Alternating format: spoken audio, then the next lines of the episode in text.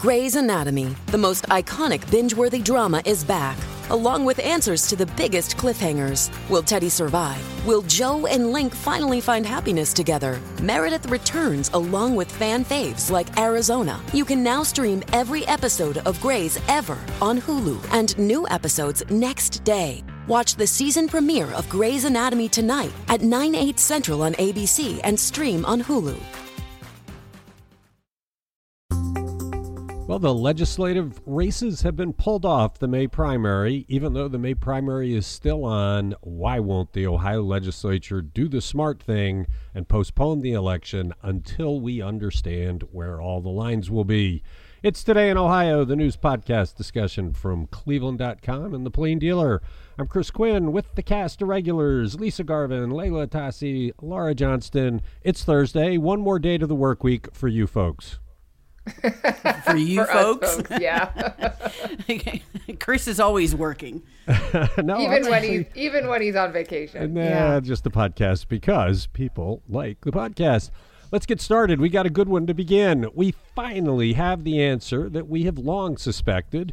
Who were the honchos at First Energy who signed off on the bribes that created the biggest scandal in Ohio State House history and completely corrupted the government at the expense of the people? Leila, their names are now public. Yeah, I think we need like a drum roll. You know, Is this coming through?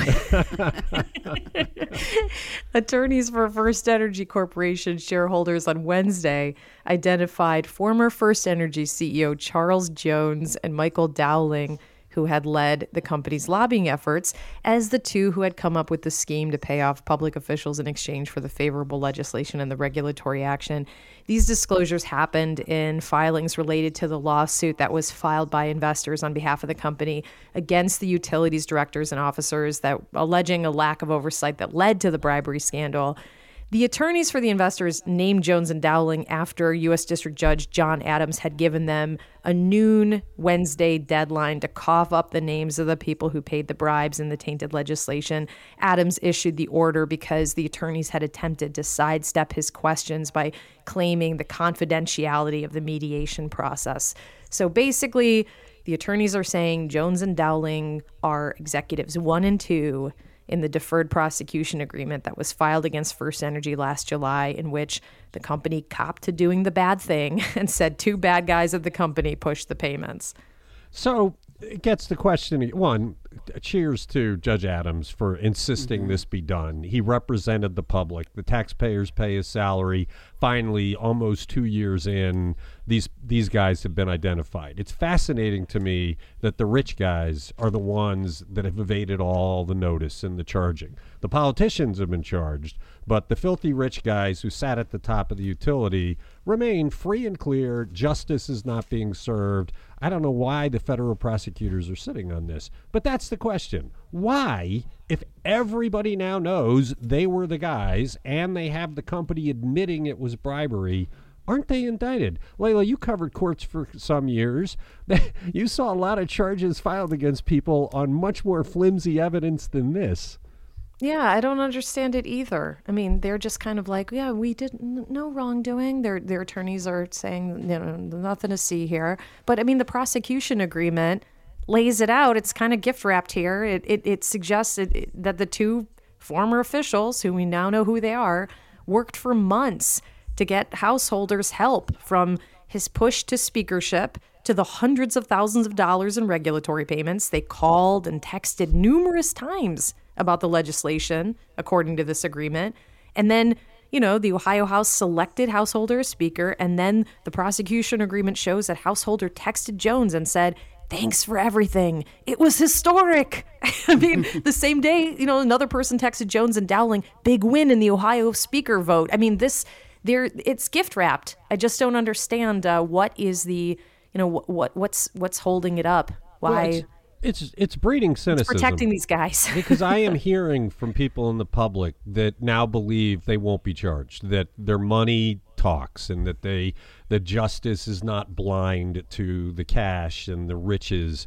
Um, and they're they sending notes saying, "I we don't get it. I mean, you got a bunch of politicians who are charged, and good, they should be." But what kind of justice system do you have in this country when somebody who's filthy rich just gets out of it. So I, I mean, it it it. I, in the beginning, when people said, "Do you expect there to be charges?" It was like, "Of course we expect there to be charges." The the companies pleaded guilty, and now I'm saying, I don't know. Uh, the federal, the new federal prosecutor just doesn't seem like he's that interested in this case or bringing people to justice. The trial. It's interesting the- because I, I do feel like you see that often in state court. Like, how much justice can you afford? You know, how can you? I mean, you can often buy your way out of a lot of things, but with such a high profile case, you would think that it would be so obvious that you're letting these guys skate. But know? it's 20 I- months later. It's 20 months since this dented the public consciousness with the raid of Larry Householder's home, which means the investigation is more than two years old.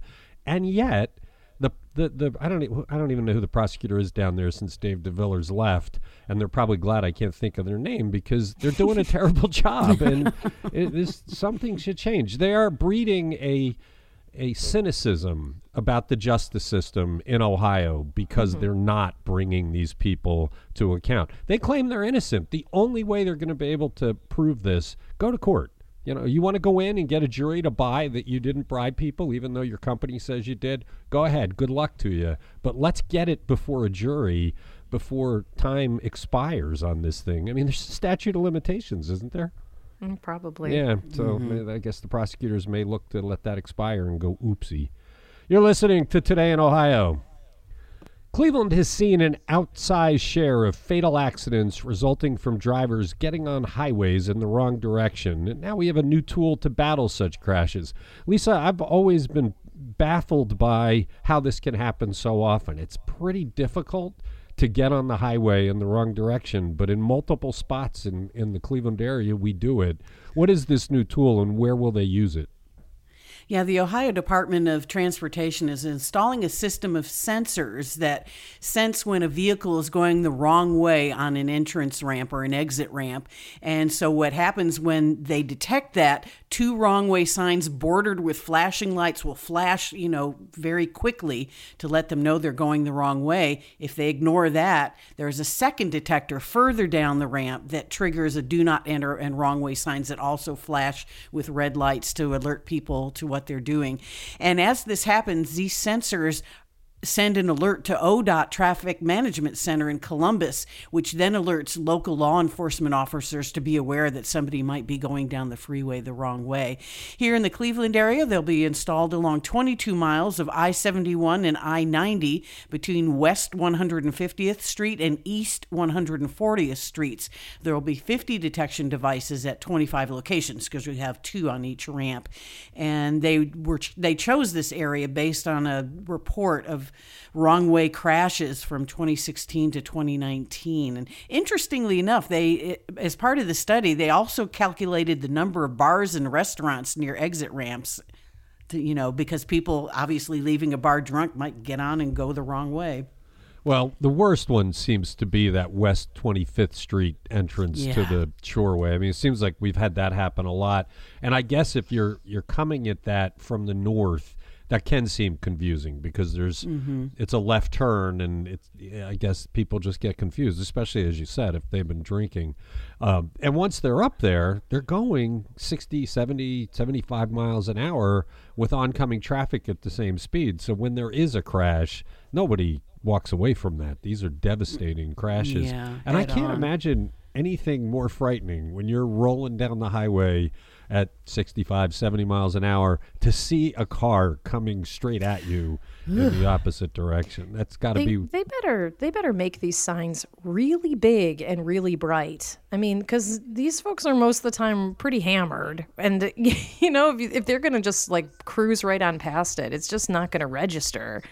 I, I hope that they they thought they were very thoughtful in the design of these signs. It right? looks like they're yeah. I saw some video of it yesterday. It's it's in use somewhere else in Ohio, and they looked like the signs are the same size, but it looks like they've been placed higher. And then these lights flash like every second. I mean, so it's like bing, bing, bing, bing, bing. You know, these red lights around these signs saying "Do not enter wrong way." and so they're yeah, they're readable at night. Like you can read the sign oh, clearly. see. I don't know. Well, I, I I don't know. I think the Yeah, these flashing lights have their would make- headlights on? like you're driving Let, Let's hope because what what we have now is not working. The signage doesn't work. People keep doing it. So let's hope that they've done the the science and that this will reduce it. I do like the idea of the sensors as well as a backup, so that if you do get the sense, you might be able to get a patrol car up there before the accident happens. There's not a whole lot of time though. I mean, the trick is keeping them off to begin with. You're listening to Today in Ohio. Okay, Laura, what were the highlights of Ohio Governor Mike DeWine's State of the State address Wednesday, if we can say anything he said was actually a highlight? Yeah, I mean, the enthusiasm in your vi- voice might be a little misplaced because um, I I listened to the entire thing. I didn't really take away anything that I would say, oh, that was really a highlight. But um, he was big on the future. He repeated this refrain that he sees in Ohio where, and he kept saying that, I see in Ohio where. And it sounded like a children's book, like Good Night, Ohio. Like it was big on vision, it was short on specifics. Um, he said, We have opportunities before us that come once in a lifetime, so we must seize that. Ohio, this is our moment. Our moment for I don't know. He he did focus on mental health support. He wants an Ohio where mental health is not um, looked down on, that people are getting the help they need, that they're not criminalized for it. He obviously he talked about kids, and he talked a lot about highway safety and and some gun reforms, though he didn't call them reforms, and he didn't bring up his strong Ohio gun plan that he had originally um, tried to get the legislature to support. Yeah, I think these are much more interesting in the first year of a new governor because they're laying out a vision that they have for the state, which he did back three three years ago. But now he's running for reelection. He has shown that he's very afraid of the assault he's getting from the far right. Mm-hmm. And so he's done things that don't really fit with what he said that first year. I mean, he talked about plenty about his gun safe plan, but then he signed the bill that wipes out the need for a permit to carry a concealed weapon uh, and really ducked discussing it and did not discuss it yesterday. So yeah, there weren't a lot of things that you could say were controversial or taking a stand on anything. He called for a permanent state funding of police training. Um, he he doesn't have anything introduced, just like the mental health. But how could you say anything against giving care for mental health or making sure that your police are well trained or making sure that kids have you know the mentorships that they need to grow up with support? I mean, all of these things are hopefully everybody could get behind. He did say he wanted to work with lawmakers on an investment program for 32 Appalachian counties in southwestern Ontario or uh, southwest southeastern Ohio, a comparatively poor part of the state, and that would focus on downtown redevelopment, expanding broadband and workforce development, as well as student wellness in schools and anti-addiction programs. That was about the most specifics I think I heard from DeWine, and he, he talks about everything like, oh, he did bring up the state fair, which was not in Andrew Tobias's um, state of the state bingo, where you like, if you mention Fran, you get to, you know, put down your bingo and see how fast you can get that. Um, but he, then he then he pivoted to highway safety, and I was like, oh, I did not see this coming. Distracted driving. Highway safety. We should point out that for much of his term, when he spoke to Ohio, it was with questions from reporters challenging mm-hmm. him on issues. That all those wine with DeWines were a wonderful way for people to hear him answer things that could make him uncomfortable. This was not that. This was No. him writing a speech, giving a speech while he's campaigning for another run. So it did not have much of the flair that we saw in those wine with DeWine sessions. Nope, lots of applause. He should have just showed up with a big old box of guns. Hand them out. No, no, no. That's he, what he was all did, about. he You did get a end gun. it by saying he was planting a dogwood tree on the Capitol lawn as a symbol of Ohio's future. I mean, for three years into Shoo. to, Shoo. to- No, the, Sorry. the danger of that is there is a uh, uh, illness that hits Ohio dogwood trees. I had one and it killed it.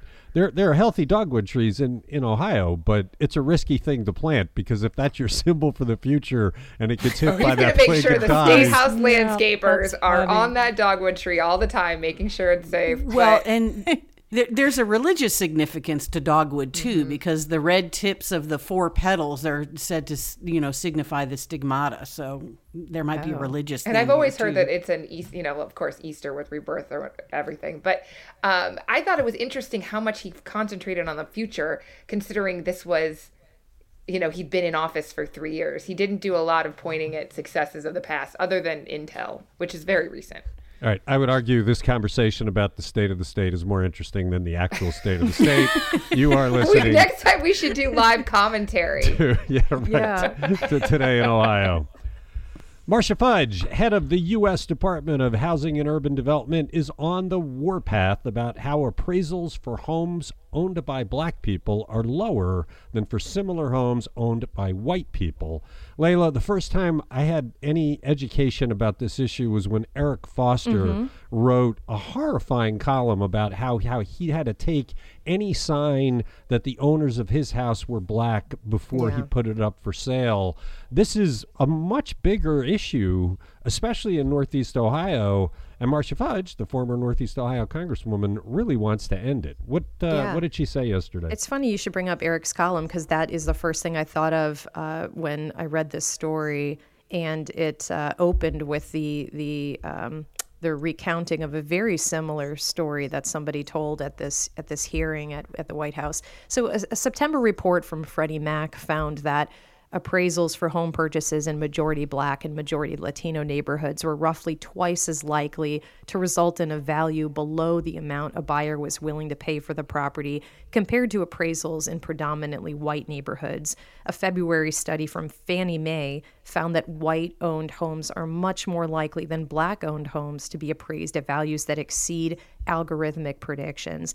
And Marcia Fudge said that her own home in Warrensville Heights is undervalued because it's in a black community. And she said she's losing hundreds of thousands of dollars in equity because of bias in the appraisal process. So at this White House event, she laid out her plan to end that racial bias in appraisals. And the report of her interagency task force on property appraisal and valuation equity calls for agent federal agencies to enhance oversight over the appraisal industry, to identify better and redress discriminatory appraisals. It also encourages providing homeowners and homebuyers with information on effective steps that they can take when they receive a lower than expected valuation.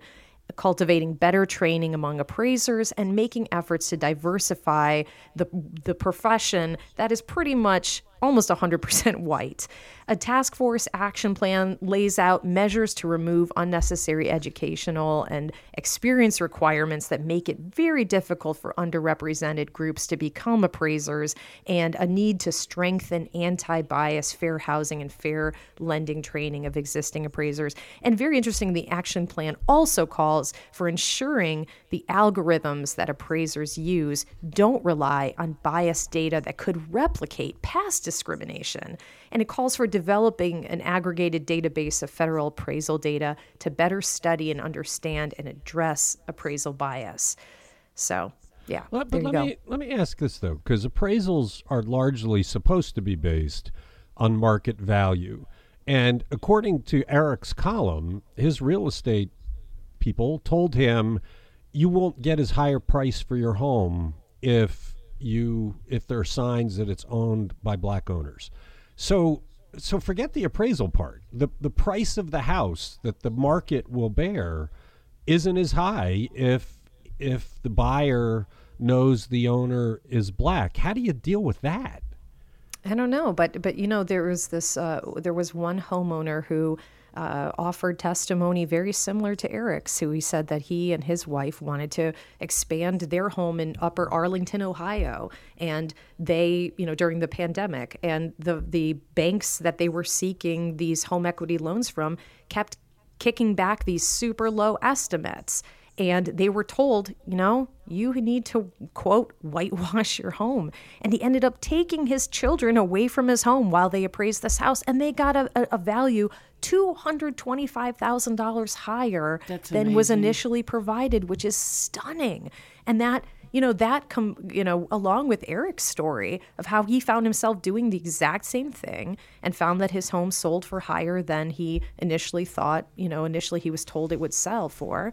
um, really is is uh, you know supports that that um, you know what these the findings Yeah. of the study say. Uh, it's uh, it's absolutely stunning. Well, it was one. Eric's column was one of the most heart crushing columns I think I've ever read. I it just it breaks your heart to to read that, and uh, g- good for Marcia Fudge trying to get ahead of this. But there's more work to be done because the market itself, if buyers at large are offering less money for such a bogus reason, seems like there's a lot of public education that needs to be done as well. Senator Sherrod Brown, who chairs the Senate Committee Committee on Banking, Housing, and Urban Affairs, is going to follow up with a hearing today on strengthening oversight and equity in the appraisal process. So, one more step happening this week. I, I just I feel so for these homeowners because it is hard enough to sell your house, right? It's a mm. very difficult, very stressful, frustrating process, and to to have to change everything about it because you're trying to appeal to the bias of unknown homeowners, like that's just really hmm. sad. Okay, you're listening to Today in Ohio. Perhaps the best known example of the damage caused by the May 30th, 2020 riots in downtown Cleveland was the wrecking of Colossal Cupcakes. On Wednesday, the bill came due for the man who did that wrecking. Lisa, what was it? 24 year old Tandre Buchanan will serve four years in federal prison for the damage he did and the robbery of colossal cupcakes during the protests on May 30th that quickly turned into riots. This was May 30th, 2020. Prosecutors are also seeking $260,000 in restitution. The owner of Colossal Cupcake said it took 10 months to fix all the damage, and her store was closed during that time. Um, U.S. District Judge Donald Nugent set a hearing for May 11th to consider the damage amount. Um, Buchanan was, of course, convicted on December 1st of robbery and obstruction of justice. He is the first person to be tried in connection with the May 30th incident. Um, and there was actually, you know, it, it was pretty clear it was him. I mean, there was a photo on the front page of the Plain Dealer and on Cleveland.com that showed him brandishing a stool and breaking in the front window of Colossal Cupcakes. But he broke in and entered the store. There were employees there. They were working. They ran to the back and locked themselves in a bathroom. And then he used a stool from the store, the stool in the photo, to break a second window. And when he did that, a bunch of looters came into Colossal Cupcakes and just walked out with it, whatever they could carry. Yeah, he's one of the people that they could identify. I think I, I don't know that anybody ever was charged for what happened in the Heinens downtown. That place was completely trashed as well. Uh, and and there are there are some and we we were talking about it on our editorial board uh, a month or so ago that believe that the rioters who did the damage were not being charged or were escaping justice, which just isn't true. They worked very hard to try to identify them and bring those they could identify to justice. And he's one of the better known because of that photo with the, the stool in his hands. Uh, so he's going away to prison, and I imagine there'll be a few more after this. Although just to, just as a little end note here, Buchanan, when you know at the sentencing, says you know he's quote I still have no idea what got into me unquote, and he's terribly remorseful. Well, I, I mean, I think part of what got into people was the way the police responded to the protesters. I mean, they started Yes. just firing upon them with less than lethal uh, projectiles, which you know we've documented heightened the the intensity of the passions. It's the the police response to this thing was an utter failure. They weren't ready. They hadn't done the intelligence and helped exacerbate things and make it get out of control. There's no excuse though for picking up a stool, smashing in a window and terrorizing people inside the store. I, I agree, but can I just point out four years and obviously a whole lot of scrutiny, and then what we talked about earlier Chuck Jones, First Energy, Sam Randazzo, like, does not feel like a fair justice uh, system right now. Uh, right. That's a great point, Laura. I mean, uh, those they, they completely corrupted the state government system to get rich, and they're sitting at home completely unfettered by even a charge yet. It says everything about the justice system. You're listening to Today in Ohio. What's an orphan gas or oil well, and how many do we have in Cuyahoga County, and why might that be a problem? Laura, you're our environmental person. This is a fascinating story from Peter Krouse. I had no idea how many orphan wells we have, and that's a well that's no longer producing, but no idea how old it is or who is responsible for it, which is really disconcerting, right? But there's about 330 wells of that in, in Cuyahoga County, a bunch more in the surrounding areas. Some of them go back to the days of John D. Rockefeller and Standard Oil. The state created this orphan well program in 1976. So since then, we've been much better about knowing where the wells are. But there was a house in Westlake that literally is five feet, the, the walls of the house, from an orphan well. So the U.S. Department of the Interior is uh, is providing billions of dollars in grants to plug wells across the country, and Ohio could see up to $634 million through 2035 to deal with this problem. All right, let me ask you questions you can't answer. So, if this well is is 15 feet or five feet away from my house, is gas and oil coming out of it? I mean, if it's it, there could it... be there could be immediate risk, and if you have a strong leak of oil and gas, if you have an odor, you could plug that in an emergency basis. But a lot of these are not kids cannot fall down them. They're like five inches across. Uh, but the wells are graded and prioritized with uh, how fast they need to be plugged. And they've got money for about a thousand of the 20,000 in the state right now. So if you have a leaking gas well and you're mowing your lawn near it and and it's no. leaking, you could create a major problem. It sounds like this is frightening stuff. It's... It is frightening, and there is no record of a lot of these. I mean, there could be more. I mean, if if they've been around since Rockefeller and they weren't keeping track of them, who knows exactly where they are? That's the scary part. Okay, good story by Pete Krouse. Check it out on cleveland.com. It's today in Ohio. Have the Cleveland Browns responded to the harsh criticism they received this week over the trade for quarterback Deshaun Watson, who faces 22 lawsuits accusing him of sexual assault and misconduct? Leila, a group that represents women who are the victims of sexual abuse, blasted the Browns for this. What did the Browns say? So, I mean, it does not appear that the Browns have responded yet, right? Is am I am I wrong I, in that? No, that's the that's what we're emphasizing here. They have not responded. Okay, I was going to say I've just was I was looking and looking. I haven't seen anything, and they really should because this situation is really getting worse. They've they've been blasted by the Cleveland Rape Crisis Center, who on Tuesday said they've now received over 1,700 donations after news of the trade, and and they've gotten calls to the crisis hotline line, uh, hotline, which have increased by more than 130 percent, with hundreds of sexual assault survivors reaching out to the center in need of support because of the trade.